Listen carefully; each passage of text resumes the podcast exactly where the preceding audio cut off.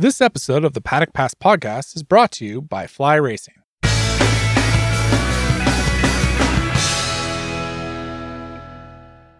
Hello and welcome to the Paddock Pass podcast presented by Renthal Street Components. With over 800 street fitments for handlebars, bar mounts, clip-ons, brake pads, chains and sprockets, check out renthal.com. On today's pod, we're going to look at uh, the Portimao Grand Prix and a preview for the second race in Portimao this year. Steve English, David Emmett, Adam Wheeler, Neil Morrison on the show. And David, Portimao is always an exciting track for everyone to get to. Uh, it certainly is. I mean, it's a. It, I think I've said this before. It was the first race that I ever uh, that I ever went to. It's a lovely place. Um, it's very relaxed. Uh, it's uh, and it's just very very scenic as well. Up, up there in the hills. Adam, there's always surprises that turn up in Portimao, but probably the biggest surprise of Portimao week was that David actually went to a motorcycle dealership and took out a bike for a test ride.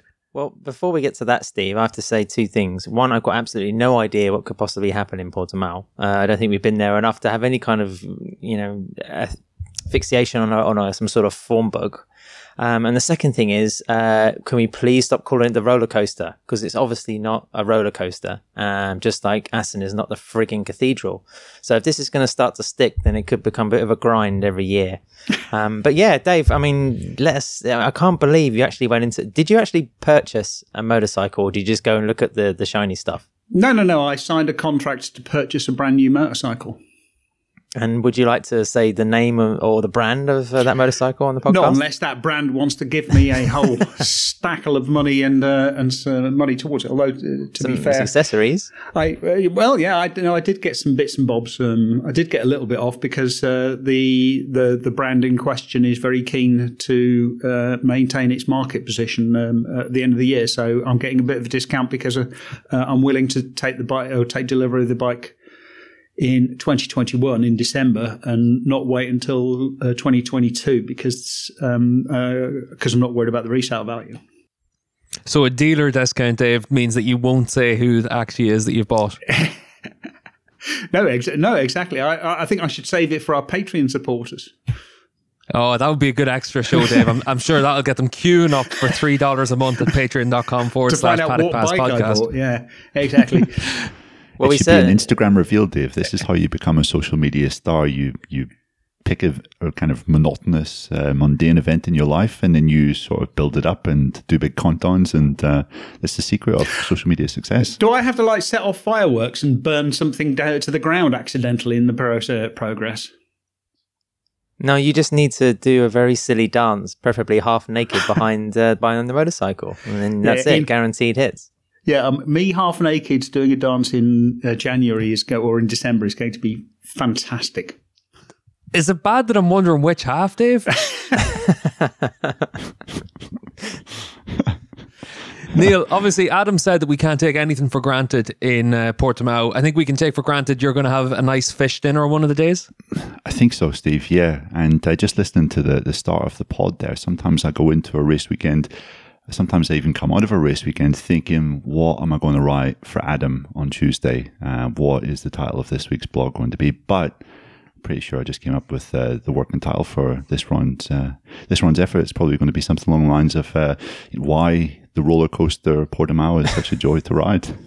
Uh, wait, how about the roller coaster cathedral? I mean, you know, two for there. exactly. It just it writes itself. So I basically, just, just, have lots of Ronan Keating lyrics in it as well, Neil. just throw Assen and you know, give Assen some hills, and there you go. Same thing. Give Holland some hills, and you're at Dave's house, obviously living beside the Dutch mountain. Exactly. Anyway, Dave, it's fantastic that you got a new motorcycle. I'm very envious. Uh, maybe our friends at Renthal can give you some new handlebars as well to test, and uh, you know have a fiddle around and get it all you know set up and modified to your tastes. Uh, well, I I am actually changing the color of it to make it red because nobody sells uh, nobody apart from Ducati um, sells red motorcycles, which tells you it's not a uh, it's not a Ducati. Uh, but um, I shall have to uh, have a browse of the Renthal uh, catalog to see if they have some lovely red handlebars. Wouldn't it have been easier just to buy a Ducati? yeah, but I would have broken it. ah.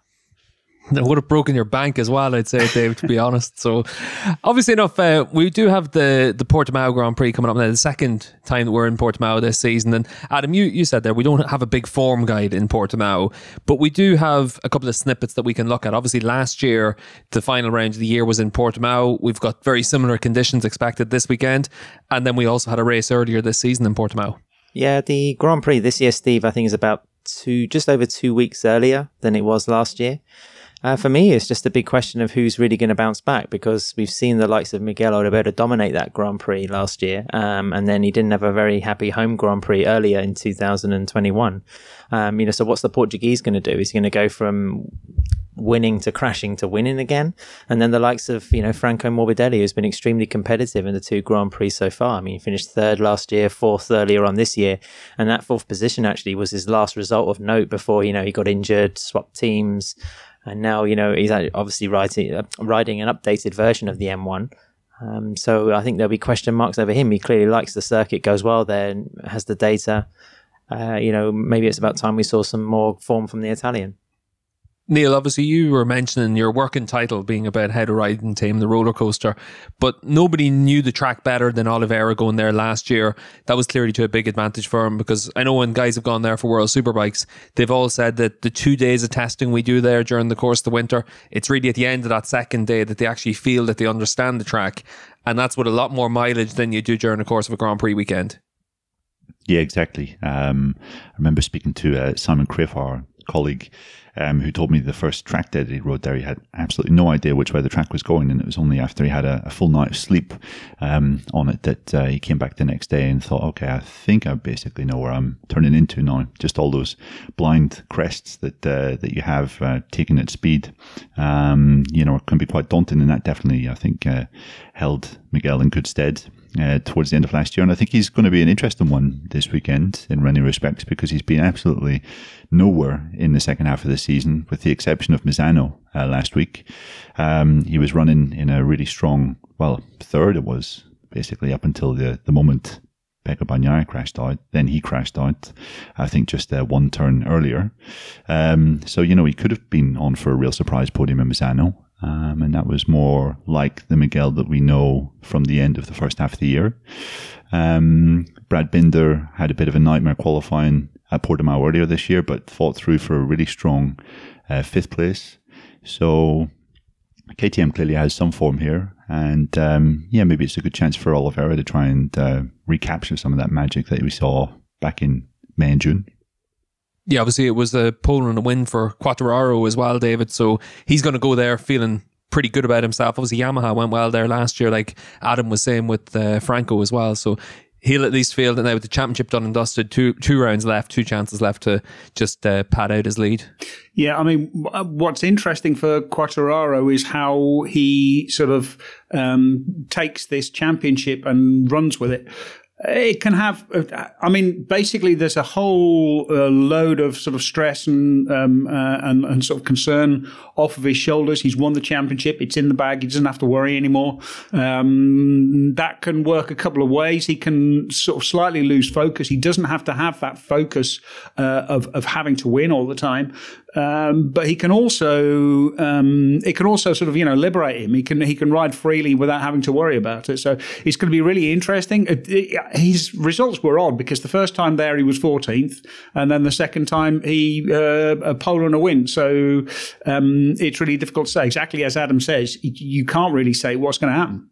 Yeah, pole and a win, but then last year I think it was uh, he was struck down by really bad arm pump. I think in the mm. in the race at the end of last year, and it sort of followed in that um, that sort of miserable run that he had at the end of last season, where he just could not uh, could not catch a break in any sort of form. So um, yeah, um, I think uh, you have to count Fabio in just because of his, his speed at the earlier the earlier part of this year. But I don't know. I seem like I feel like every time we do one of these preview shows, there's four or five guys that you kind of throw in the mix, and uh, I kind of feel it's the same this weekend. Just before we, we move on to our topics for the weekend, I just wanted to ask you about looking back to that Portimao race. We obviously saw a lot of high profile crashes over the course of that weekend, and even during the race, Zarco and Rins both crashed out of. I think they were both in second spot whenever they crashed. We a few other riders fell too. And Neil, what was the big reason for that back then? Um, from what I remember, Steve, it was just. Uh, I think Zarco maybe missed a gear uh, in that particular instance.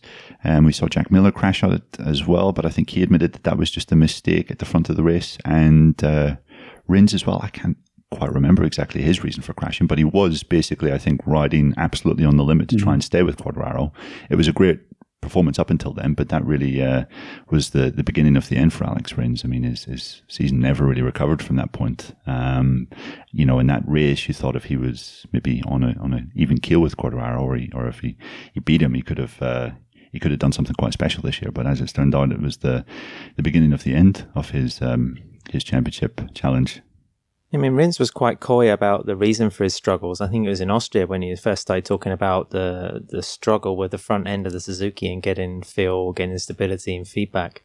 Uh, you know, since then he hasn't really been very, in the debriefs I've heard anyway, very, you know, explanatory about the reasons why he's been struggling. But wasn't Portimao also the scene where um, Jorge Martin crashed in practice as well? That was another big, uh, you know, incident from the Grand Prix earlier this year yeah, it was an action packed weekend all the way. And uh, we've got a lot to get through on today's show, but we're going to take a quick break. And when we come back, we're going to look at some of the big talking points ahead of the weekend in Portimao.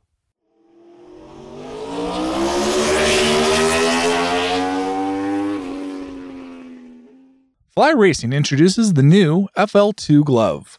With molded hard knuckle protection, this race inspired glove is equipped with palm and gauntlet sliders and touchscreen compatible fingers. Available in three colors and sizes from small to triple X, the Fly Racing FL2 glove is the perfect answer at the perfect price. Check out flyracing.com to see more. Welcome back to the Paddock Pass podcast presented by Renthal Street and Fly Racing. And this weekend in Portimao, obviously, Adam, we've got two championships still to be decided. And uh, both of them could be decided this weekend, obviously in Moto 2 and Moto 3. But when you look at this weekend, which is the battle that you're really looking forward to in those classes? It's tough to say, Steve, because Dennis Foggia really put himself in a position to to launch, you know, a real last kind of gasp attack for the Moto 3 crown and Pedro Acosta. But, you know, that sensational crash by Raul Fernandez in Moto 2, giving, you know, Remy Gardner the upper hand. I mean, that really swung the championship from one way to the other in the in the space of half an hour, you know, one race. I think for Moto 2, I'm, I'm curious to see how Fernandez, who of course goes so well at Portimao, I think he took his first Moto 3 victory there uh, last year, uh, how he's going to handle, again, you know, being the pursuer you know, in the title chase against his teammate uh, and Remy Gardner as well. What kind of approach does he take now? He had to go a little bit all out attack in Misano. It didn't seem to be faring particularly well for the Aussie. Um, I just, what kind of tactics does he employ, you know, with such a slender points lead? Yeah, Neil, it's been really interesting this season because in terms of the battle between the Ajo KTM riders, we've seen it where it's 7 4 to Raul in terms of race wins, but Remy with that extra podium, that's the difference between them. 18 points now heading into this round in Portimao. And Remy was fantastic here last year. But like Adam said, this is also where we saw Raul make his step on a Moto 3 bike to get his first win.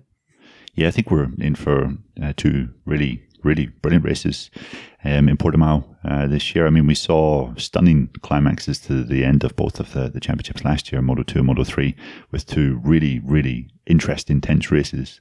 Um, and I think we're, we're going to see the same because, as you sort of touched on, Steve, and Adam touched on as well, you know, Raul has a great record here, but Remy was very, very strong um, last year. Um, I think he felt that he had the pace to be fighting for the victory in uh, this, the race earlier this season, but um, had a bit of issue with uh, some of the, the, the heat. I think Moto 2 was the, the final race of the day. The last time we went to Portimao and it was uh, extremely hot. Um, so that should be interesting. It should be interesting to see just how both guys approach the weekend. I'm pretty sure Raul's just going to go hell for leather and uh, you know it'll be interesting to see if Remy tries to live with him or is just happy to to kind of sit in behind um, and then you know Moto 3 is kind of deliciously poised as well because the last time we went there I mean, Pedro Acosta passed Dennis Foggia for the victory. I think four or five corners from the, the, the, the, checkered flag. So we know that both of those guys like this track and go particularly well there. Obviously, the dimensions and the, the, the um, their respective momentum is completely different to what it was earlier this season um, when we when we first visited Portugal in, in April. Um, but uh, yeah, I think I think it's going to be it's going to be fascinating. Yeah, I think that move from Acosta and Foggia was one of the best moves of the season as well because it was one of those opportunities that you don't tend to see a lot of moves into. There was up into that uphill left-hander at the end of the lap, and it he made it at the perfect time. Couldn't uh, couldn't attack back for Dennis Foggia at that stage. But Dave, just when you look at the Moto Two battle, obviously Raul Fernandez unbeaten in Portimao, Remy was really good there last year, but this weekend you'd expect to see a few wild cards in the mix as well. Obviously, we're just after seeing a Marc VDS one two in Misano, so you'd expect to see Lowes and Fernandez right up there. They they weren't they weren't up there in uh, Portimao one. Lowes obviously had a big crash at turn one, and then Fernandez was in fifth spot. And I think that was one of those weekends where he was throwing the kitchen sink at the bike. So you'd expect those two to be there. Canet went well there in earlier in the season. Bezzecchi, Joe Roberts. So we could easily have a situation where you know Remy he might have 18 points in hand, but he could easily give up a lot of points as well. Yeah, I mean, for both uh, Remy and for uh, Pedro Acosta, what they have to do is really simple. They just have to make sure that they uh, finish as close as possible to uh, the to uh, you know either uh, Fernandez and Foggia, and it's the same for Foggia and Fernandez. They what they have to do is really really simple. They have to win the, the last two races. Um, so it then it then becomes it puts a little bit more of the uh, of the onus on uh, on Pedro Acosta and on Remy Gardner. they have to work more. They have to think more about where they where they need to do and what the points deficit is.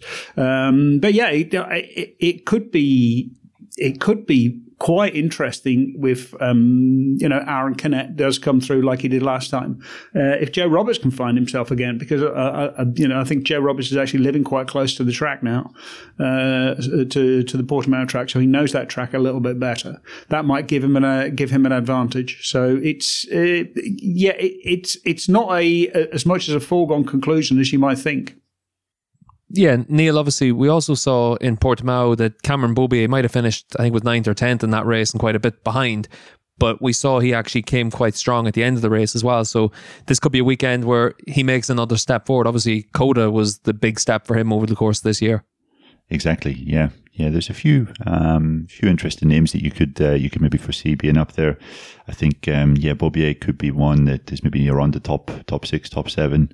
Um, you know, Joe Roberts he cracked his collarbone I think last time out in uh, Misano, so couldn't race there. So he's going to be riding injured if he does even ride. So that's going to be a big ask for him. But just looking at the forecast this weekend, I mean, um, I think we're we're expecting fully sunny, dry conditions right the way through. Uh, Twenty highs of 20 or 19 degrees on each day. So it does seem that the weather is going to be pretty consistent, and that hasn't necessarily been the case in some of the, the race weekends that we've had uh, recently, obviously in uh, Emilia Romagna, and then also back in, in, even in Portimao when we came here earlier this year. So um, I think that should that should hopefully, um, for the championship challengers, uh, take away any possibilities of um, freak conditions or, or weather conditions uh, disrupting their you know their weekend or their performances.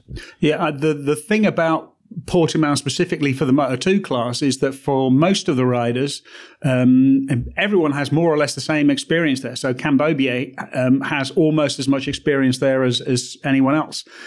It's a bit different in Moto 3 because obviously the uh, CEV, the FIM CEV Junior Moto 3 World Championship or whatever it's called, um, goes there. Uh, so there's a lot of riders who who came through that championship who have some experience there. Um, that's much less the case in in Moto 2. So I think that that levels the playing field a little bit and makes it uh, makes it that much more interesting obviously enough, Adam. One of the other talking points that we always get on a weekend like this in Portimao is that MotoGP will actually be out before the Moto 2 race as well. So obviously this is a bit more related to the Premier class, but it does change the dynamics a little bit for everyone over the course of the weekend. Yeah, just in certainly in terms of timing, Steve, possibly in terms of grip. Uh, it depends how much Portimao's been used, or we say Portimao, the Algarve International Circuit, the poxy r- roller coaster has been used, you know, um, in, for track days and whatever kind of action coming up. I mean, it's and like Neil said, the, the weather forecast seems to be pretty stable. So that's something that's reassuring. I mean, we essentially threw away two days of action on Friday and Saturday at Misano. Um, on that note, actually, I'm glad that, you know, this is the last, potentially the last Grand Prix we're going to have at repeat venues. I mean, it's, it's at least, um, MotoGP was able to separate you know, the Grand Prix. Again, as Neil mentioned, the temperatures were much higher for the round earlier in the year. Uh, so you might have a different scenario in terms of the climate this weekend. But, um, you know, the, the races that are so close in proximity, like Misano, are kind of soul destroying in a way because it does feel, um, you know, there's, there's less kind of diversity in the challenge of MotoGP, if that makes sense. Um, you know, it's a case of been there, seen it, done it. Yeah, I always kind of think as well, like we missed opportunities with back to back races last year or going to the same track twice this year, where there's some of those places that you've got slightly different layouts as well. I think it would have been quite cool to have it where you used, you know, a chicane that's on one track compared to the other, or, you know, a different hairpin. Like Portimao obviously has the longer run down in towards turn five. Well, as we mentioned earlier on, Portimao is, is one of the places where we haven't been to that much. Um, so you do have uh, the novelty factor. Uh, you know, there is no decisive form. You, you don't have a Marquez uh, ring or a Marquez uh, COTA kind of, you know, prestige or pra- track record at the place. So there's that going for it. Um, and of course, you know, the, the, the challenge from the circuit, and um, I'm sure I've said it before on a podcast, but it's the only circuit I've ridden around actually at a half decent speed. Um, is, you didn't call it the Poxy roller coaster then, by the way, Ad. no, but I also didn't know a stupid brace over my shoulder, and I didn't stand in a queue, and I didn't want to vomit. So uh, you know, nothing like a roller coaster. But uh, you know, obviously, from a technical point of view, it's it's uh, you know the riders, a lot of riders love it, rightly so, because it is a, a real daunting mix of um, corners and challenges and blind spots. The other uh, guys that were on the track with you that day, Adam, uh, didn't uh, told me something different that you you did want to vomit actually after your first run. Yeah. Well, I was screaming like a girl, you know, when we went uh, down into turn one. So does that count? Obviously enough for uh, Portimao, we always have have the the challenge as well of trying to make overtaking moves around that track because there's a lot of places where you can make a move, but you need to force moves. That's where one corner leads into the next, and if you're a little bit offline, that's what creates the opportunities. And I think this is where, especially in the in the MotoGP class, this is where that little bit of experience around this place makes a big difference. Because, like you said, there's a lot of blind corners. There's a lot of places where your sight lines are compromised, and you need to just trust where you're going. Yeah, Steve, I think one of the questions we had for some of the riders in the debriefs last time out was whether Portimao was actually a great track for riding, but not such a fantastic track for racing.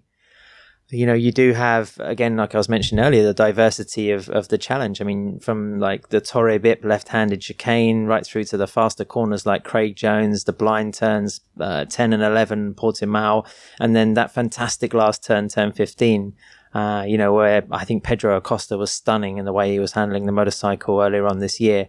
Uh, it's it's a it's a it's a technical track. Um, it requires a lot of um, uh, piecing together of, of lines and setup, uh, a great deal of thought. But in terms of racing, I mean, from your experience in, in commentating on Superbike and on all the all the sprint races, whatever you know, different kind of events you've seen there, has, has it been a kind of a slog really to get much overtaking and action done?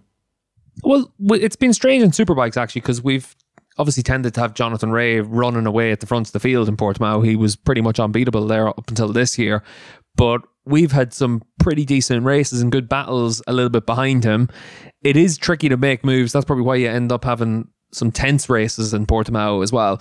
But I think it is one of those situations where if you've got everyone really closely matched, you know, the limit's the limit. And there's a lot of places in Portimao where you've got downhill entries into corners, you're a little bit off camber. We used to have it obviously where you change across into different asphalt patches as well. So that was a big challenge. I think typically what we've seen is it's mistakes that generate the overtaking moves in Portimao. So you look through turn one, if you're a little bit offline, that opens the door into three or four. And then turn five is just send it down the inside. Obviously, Loris Baz did that in race two this year in Superbikes and took out Alvaro Bautista. So there's a few places where you need to be very combative around here. And that's what makes Portimao a little bit different to some other tracks that we go into in superbikes and definitely the same in MotoGP as well. It's where the last corner is the most important corner in the track around here. If you're fast through that last corner, you're able to use the toe, get a move done into turn one. Other than that, you might have to wait another lap to make that move. Yeah, we saw a fantastic fight for the podium in the first edition last year between Jack Miller and Franco Morbidelli, but the victories have been pretty clear cut. Uh, like we said, Miguel Oliveira was was very dominant, and then I think Fabio Quartararo won by almost five seconds. So we've yet to see a, a real classic at Portimao. Hopefully that changes this weekend. I think the thing about this track is uh, it really rewards being absolutely inch perfect. Um, and if there's one or two riders who can do that, then they they immediately get a huge amount of uh, you know like, like a huge gain. There's very few places where you can actually you know make ground up again so if you lose it, then it's uh, not quite game over, but it, it becomes very it becomes much much more difficult. Yeah, and uh, that's the the big challenge in Portimao, and it's going to be one of the big talking points all the way through the weekend, especially when the weather comes into account. Like as Neil said earlier on, the weather should be good this weekend, but if you get any wind in Portimao, there's an awful lot of places that are very high. Like if you go up to the top end of the circuit, up towards I think it's turns 12, 13, when you're up at the top of the hill, that's really quite a distance above the paddock as well. So if you get the wind up there, it can really wreak havoc for a lot of riders. So it's a big challenge all the way around Portimao. Just uh, use Use your seven iron, Steve. That's all. Drive oh, into the no, wind. Just, just, just go driver. Just go driver. It'll be fine. Always hit it hard. Hope for the best. It'll be grand. We're going to take another break on the Paddock Pass podcast, and when we come back, we're going to look at uh, some of the other news ahead of the Algarve Grand Prix.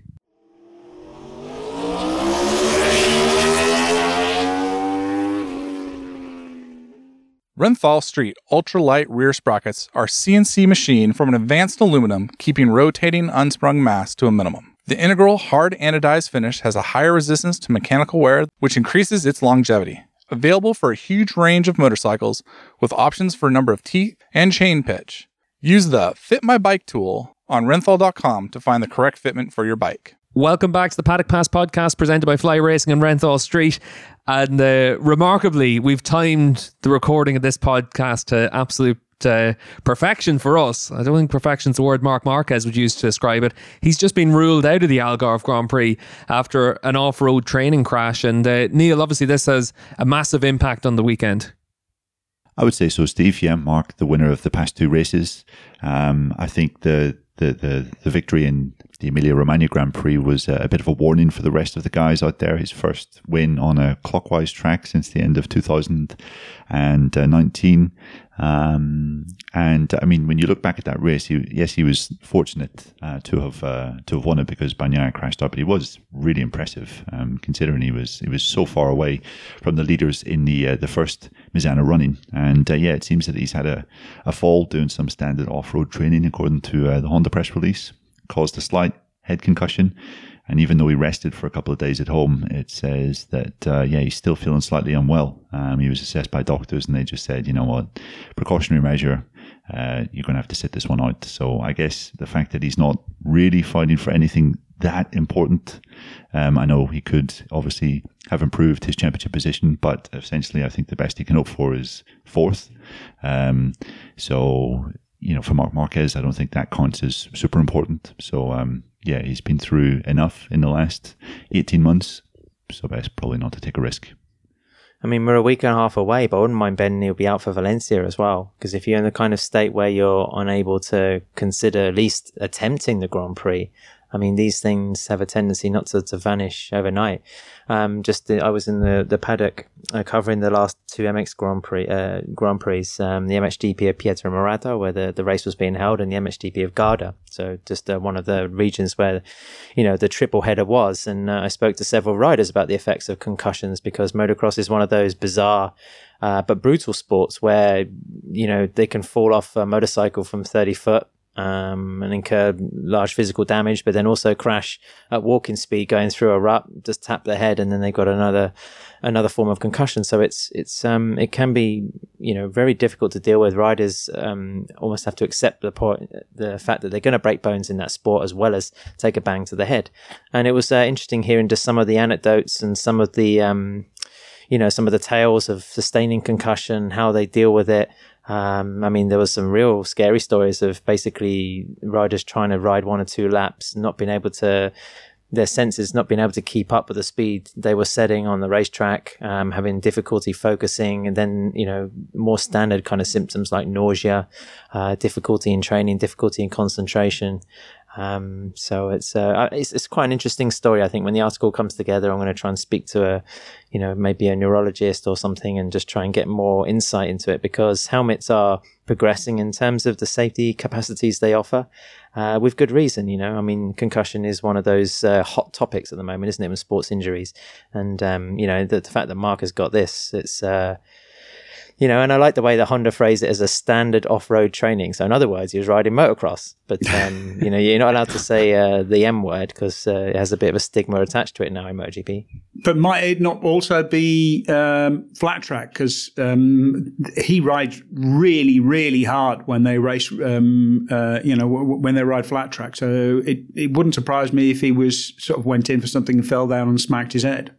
But also the um, this concussion, the fact that he was, that he said, he, you know, he wasn't feeling well for the for for a couple of days, suggests that it's not a slight concussion, but it's actually quite a severe one. That, that it's it's pretty bad. It, funnily enough, we were just chatting about before the podcast. We were discussing sort of uh, concussions and stuff, and um, I remember also the uh, Dutch one two five and Moto three racer Jasper Iwema, a concussion basic or coming back early from a concussion, basically ended his um, his Grand Prix career because uh, he had a massive, massive crash at uh, COTA. And uh, I think he, he, might have missed one, uh, uh, might have won one race, um, but tried to come back too early. And I spoke to him much later, and he said, "Yeah, I came, I came back too early. He was still suffering symptoms. Um, he was still, you know, f- feeling quite ill from uh, from time to time. Couldn't was really having a problem focusing and concentrating. Uh, so it's also a sign that um, Marc Marquez is totally focused on next year and not this year. So it wouldn't surprise me if he did miss Valencia as well for exactly that reason. There's no point in trying to risk it. I haven't seen the the pre, the, the press release, but it doesn't mention. I mean, will Stefan Bradl step into into ride because he's he's obviously got much a lot of experience testing as well around uh, the Algarve International Circuit. Yeah, that was actually going to be one of the questions I was going to ask. Uh, it's not mentioned in the press release, so maybe not for this weekend, David, but certainly for Valencia, there's a lot of value to having Bradl on the bike. Uh, yeah, exactly. I mean, well, first of all, um, they may not have to replace Marquez at um, at Portimao, although it's quite early. Uh, so you might expect them to actually put uh, put Bradl on the bike. Um, also, there's the test in Jerez after Valencia um, at on the Thursday and Friday after Valencia. So they were going to need someone to be up to speed. So it would be a very good idea to have Bradl on the bike there. Yeah, because obviously enough, when you look at this season, we had a good example of it actually when Cal Crutchlow stepped onto the Yamaha, because one of the the big reasons for that had to be in his mind. I don't want to be off the bike for a long time before I go to those tests at the end of the year. Bradl, obviously, this would be a real opportunity. Get yourself fully up to speed and then be of real value for those couple of tests, Neil. Exactly. Yeah, yeah. And, uh, you know, Bradl had, uh, I think, his best race the last season at uh, Portimao, finished seventh. Um, but, um, yeah, it's obviously uh, imperative that, um, well, him and both Pol Espargaro and Marc are in are in decent shape for uh, the final test at Jerez because as we saw at Misano um, back in September, I think it was the test there. You know, Honda are developing something which is pretty radically different um, from what they currently have for 2022. So, uh, yeah, any early input uh, that can be gathered. Um, well, obviously at Misano they, they did that, but uh, then at Jerez, I mean, it's going to be pretty vital for the uh, for the, how that bike shapes up when we get to Sepang at the start next year. David, obviously enough, the Marquez news, it changes everything about this weekend. This had actually been one of the things you wanted to talk about was that we had finally seen the return of Marc at the last round of Misano. He was talking about how the fact that he felt like himself on the bike again for the first time, and then this happens. Yeah, exactly. Um, I I was really looking forward to seeing what he could do at Portimao because obviously uh, earlier this year it was his first race back. It was his first right time racing around Portimao, even though he's actually ridden a Moto two bike around there, uh, and I think also a uh, a, a, super bike. Um, so it would have been interesting to see what he could have what he could have done, and especially coming off of that win. And there's there's a lot of um, there's a lot of sort of left hand corners uh, and a lot of right hand corners. It's a decent mix. It's quite a physical track, um, but there's also places where you can actually rest a little bit. So it would have been very interesting to see what Marc Marquez could have done in the situation, and it's a real shame that he's not going to he's not going to be there. I think it makes everyone else's job a little bit um, easier, perhaps, because it, it, eliminates this sort of wildcard factor. Um, but uh, yeah, it's it's a, it's an odd one. Yeah, for me, it's uh, you know, there's been quite a few standout moments of this season in MotoGP. I mean, everything from Fabio Quartararo's leathers to Brad Binder's, uh, you know, kind of shocking win in the rain in Austria. But um, for me, seeing the emotion of, of Marc returning in, you know, Portimao earlier this year, that was also something pretty special because you cannot deny, you know, well, particularly in, in the next two weeks when we sort of wave goodbye to, you know, part of the furniture in MotoGP in, in, in Valentino Rossi, you can't deny Marc's place, uh, his impact and the influence he's had on the World Championship. Um, so to see that earlier in the year was, was really nice. And it, like Dave said, it would have been fascinating to see how much faster, how much fitter, um, how much better he would have been to attack uh, the circuit. So it's a shame he's not going to be there obviously enough with Marc not being there, it's going to change the last thing we're going to talk about in today's podcast. Our predictions for this weekend, David. Obviously, you were quite uh, quite keen to put Marc down on your on your bet sheet, so uh, it's probably your fault that he's had this injury. Uh, well, obviously, yeah. I mean, you know, if I um, if if there are any riders who need a win, then I'm uh, uh, prepared to accept cash to predict that someone else will win for them, um, because so far my uh, my my strike rate is pretty good. Um, I honestly, I honestly find it quite difficult. I mean, it, just going on the form, you would have to say that Fabio Quartararo should be there. But like I say, for me, the the the interest is what happens now that he's champion. Does he relax or does he make that even you know more more fierce, more more uh, focused, just to try and win win as many races as possible? Well, I think for me, what's going to be interesting to see is just how it differs to last time we were in Portimao. Like obviously Neil said earlier on, it was Fabio's pace at the front that caused a lot of the mistakes from other riders, Alex Rins in those closing stages and a few other guys. And I'm quite keen to see what happens this week in terms of how it's different. And I'm I'm really excited to see what Pecco Bagnaia does. Obviously, he's on his run of pole positions. He's in great form at the minute. I I think I'd be I'd be happy enough to to bet on Pecco this weekend. Ducati's gone well in Portimao. The two previous times we've gone there, Pecco finished second in April and Jack Miller finished second last year. So I think I'll I'll go with Pecco as my prediction for the weekend. Did Dave actually make a prediction, or did he just say, "I'm not going to predict"? I well, I mean, I did sort of predict that Fabio might win, but um, uh, it, it's going to be interesting. I'm also very interested to see what the KTM's can do because you know the KTM should be fast around here. Yeah, they were pretty fast there last year. But uh, Adam, what about you? What's your prediction? Well, now that uh, Fabio's not going to win, um, I'm going to put my I'm going to put my bet on uh, Miguel Oliveira. Uh, just you know, like I said, he's going to come back from uh, hero to zero to hero again. And uh, just a quick question for Neil, actually. The last round, I can't remember in Portimao earlier. What was the? There was a limited crowd attendance. Was it something like 20, 30,000? or was it? I don't, I don't think there was anyone at. Um, oh, there was, was no there? no public. I don't think so. Um, okay. No, I am pretty sure at the start of the year we didn't have anything. Um, should I? Should I just check that quickly? I don't so, think there was. Okay, I so think there was fans for F1, but maybe not for MotoGP. Yeah, yeah, I, right. I, I, think the first uh, fans uh, no, we had was in, like in Le Mans. May, in May two, no fans will attend the Formula One race. There were twenty seven thousand there last year. I think is what this is saying. Okay, so you know you're looking at a, a point where Oliveira is actually going to have some home advantage. Um, I believe the gates are going to be swung open um, to the to the circuit this weekend. Um, as you know, we're hearing from Valencia as well. By all accounts, it's going to be a, a full house. Uh, like we mentioned, Valentino Rossi's last race. It's a shame that Marquez potentially might not be part of the cast list for that. But uh, you know, if all the Portuguese fans are there, and we know they're pretty crazy, and uh, Oliveira is going to be a focal point for them, um, home field advantage. I think he's uh, he'll he'll be the man. Obviously enough, Adam. Seven points in the last seven races for Miguel, so it would be proper zero to hero stuff. Yeah, but like Dave said, Steve, I mean, he's he, he put it together in Misano. I mean, after starting abysmally and Misano won, um, he managed to work his way back to the point where he was competitive for a podium shout. So perhaps victory is, uh, you know, and the kind of speed and form he's shown at the end of 2020 is uh, too too far away. But you know, why not? What about you, Neil? What's your prediction? Uh, well, I mean, you gentlemen, the problem with going fourth in this game is that uh, the, the, three most likely guys. It's okay. Uh, you can agree with me, up. Neil. I, I will allow you to agree with me. I was going to pick uh, Bagnaia, Steve, because I think it's a good shot. Um, he was going to be on the front oh, row of the grid, wasn't for he? our Pecco bet now, aren't we? yeah, two of us are going for him. Pecco, I'm sorry uh, in advance that we've uh, screwed up your weekend. But yeah, he was. Uh, I think he was on course for a, a front row.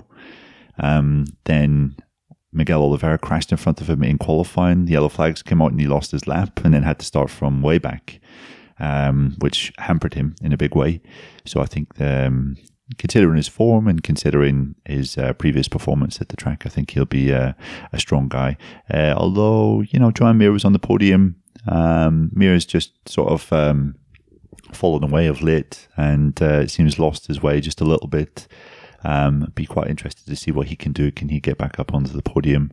And also, as a bit of an outside shot, I think Pol Espargaro could uh, be quite handy um, at, uh, at Portimao because at the end of last year, we saw all the Hondas go pretty well. I mentioned Stefan Bradl, he was up there in seventh, I think.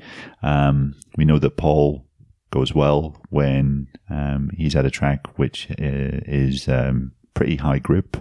And uh, Portimao was, um, I mean, it was resurfaced last year, I think, prior to the prior to the, the first MotoGP race there, and we have relatively low uh, temperatures. Um, so maybe it could be a place where Honda riders could do okay. And I think you know Pol's coming here in decent form also. So maybe Paul could be an outside shot for top three. Yeah, I'll say top three. No, I mean it's a very articulate and succinct roundup there, and you've done your best commentator's impression of not throwing the shoe at anybody in terms of, uh, you know, damning them in terms of their results. But when you mentioned the Ducatis, um, I, I, also wanted to add that I think I predicted Jack Miller would win a race uh, ever since Silverstone, and it obviously hasn't happened to him for one reason or another. Michelin. so uh, you know, in this in this regard, I'm going to completely ignore the Ducatis, and another reason why I'm back in the KTM's. Okay, so this is the weekend to bank big on Jack Miller if Adam hasn't actually gone for it. Yeah, Just well, Aprilia other... could win, Steve. I mean, that, that was that will probably happen. Aleix will take his first race win. I'll be honest, I'll keep my money in my pocket about uh, an Aleix win. But uh, just as a, another round of the predictions, just about the Moto 2 and Moto 3 title fights, are we going to see them decided this weekend? Neil, I'll come to you first this time. Uh, no, I don't think so, Steve. No, I think uh, Fernandez is probably going to win, and I think uh, Foggia is probably going to win as well. So I think it will go to Valencia for both championships. What about you, Ad? Uh, I agree with Neil, but I think you know uh, there's there's there's there's going there's more to be done on the Moto Two front. Uh, I want to see how Remy Gardner sets up the weekend from FP one, and but I I hope I, I've said it all through the year. I do I hope the Australian wins it. I think he just deserves it more in terms of uh, his career, career, trajectory and you know what he's brought to the to the Moto Two contest. The people's champion, as I think you called him numerous times through this season, Ad. I never uttered that phrase in my life. Dave, what about you? Are we going to see the titles decided this week? Uh, no, no, I don't think so. Um, but then I said that about the MotoGP title of Misano as well. Uh, I, I, mean, it, I think yes, Fernandez and Foggia look like winning. Uh, I think the Moto Two uh, title is really going to be decided in Valencia, and I think it could go either way. Um, and uh, yeah, I mean, yes, I would like to see Remy Gardner win, but you can't argue with seven wins to four uh, in terms of who deserves it. Um, I also th- I, I, think Moto three is going to be much more difficult for Dennis Foggia, and it makes you wonder what would have happened if they'd have kicked uh, Foggia out of the uh, out, or Foggia's dad out of the garage sort of much earlier in the year. Um, but I uh, I think that one is also going to be decided in um, in Valencia, but it's not going to be anywhere near as close. It's going to be interesting to see what happens over the course this weekend in both of those classes and obviously in the MotoGP class as well. No, no, Steve, I was just wanting to add, um, you know, we're recording the previous show before Portimao, but um, if there's anybody, you know, half interested in close motorcycle racing, then MXGP's winding up to a conclusion on Sunday and Wednesday. And there's only three points splitting the top three riders Red Bull KTM's Jeffrey Herlings, Monster Energy Kawasaki's Romain Febvre, and Team HRC's uh, Tim Gajser. Um, we've had been to 11 different countries. We've had 32 motos. Um, there's been 800 points these guys could possibly win so far, and they're divided by three. Um, I mean, I've only seen one championship like it in 20 years of covering the sport. So if there's any chance of you know anyone catching this action in Eurosport or anywhere else, then then watch it. I, I thoroughly recommend it because now it's getting to the point where uh, team orders, maybe some little cheeky um, tactics and racecraft are going to come into the mix, and it's going to be dramatic stuff. So there's uh, there's championships to be won, Steve. Yeah, and uh, it's actually I've watched a little bit of the MXGP through the course of this year, and it's been just fantastic all the way through. And Adam, obviously enough, it's the championship that's closest for you, but uh, it's it is a season unlike anything we've seen, and to have three riders all fighting it out like this, it's been fantastic. Yeah, it's just that, and again, you know, what made me think of it was Dave mentioning the seven wins to four in Moto Two, and um, Tony Cairoli, who like Valentino Rossi is going to be, you know, celebrating his last Grand Prix appearance um, on Wednesday at Mantova. Uh, you know, his mantra of of uh, of the, the the method behind his nine world championships effectively has been finishing on the podium. You know, a, a, podium every weekend means you're right there at the end of the season. Um, and he's just repeated that over and over throughout his career. And that's, I think, what Remy Remy Gardner's been doing this year. I mean, Raul's been more spectacular, and you know he has banked those 25 points, but um, he's also dropped it as you would expect a rookie to do in Moto 2. So uh, you know, I think it's you, you've got to appreciate the guy that you know really takes all the different conditions and the challenges ahead of him, and, and you know still manages manages to excel in every one of those. Yeah, the experience can make all the difference in any of those championship battles. It makes all the difference as well for the kind of content that we produce as well. So check out patreon.com forward slash paddock pass podcast. On that, for $10 a month, you can sign up to be a paddock insider. And that's where at the end of every day of a Grand Prix weekend, David, Adam, Neil, and myself get together on a Zoom call after the debriefs and we chat about what we've seen during the course of the weekend, but most importantly, what we've been told by the riders and the teams about what's happened. So some of the big talking points. So check out that on patreon.com. You can also sign up at the $3 a month tier. That's where you get the Paddock Pass Podcast Extra Show, where we try and put out some additional content each month. So, currently up on that tier, we've got interviews with Kevin Schwantz and Lin Jarvis, and we'll try and make sure we get plenty of extra content for over the course of the winter on that as well. So check out patreon.com forward slash paddock pass podcast. Other than that, big thank you to, all, everyone for listening to today's show and for our sponsors, Fly Racing and Renthal Street, for supporting the podcast. It does make a big difference to us for being able to put out a lot of additional content throughout the course of the season. So we'll leave it for our Portimao preview, but obviously we'll be back next week with a Portimao review for the MotoGP class. We'll also have a Moto 2 and Moto 3 review show as well. This episode of the Paddock Pass podcast was produced by Jensen Beeler, David Emmett, Steve English, Neil Morrison, and Adam Wheeler. It was edited by Brian Burnett. Music is provided by The Liberty. All inquiries can be sent via email to team at paddockpasspodcast.com.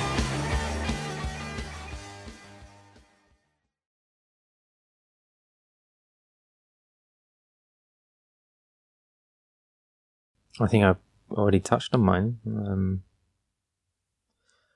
um, yes, I think I might have already touched on mine as well. oh. can, we Oh, t- well. can you tell us We'll late go- in the season? Steve, Steve, We'll go, um, this we'll is go the with champ- Dave.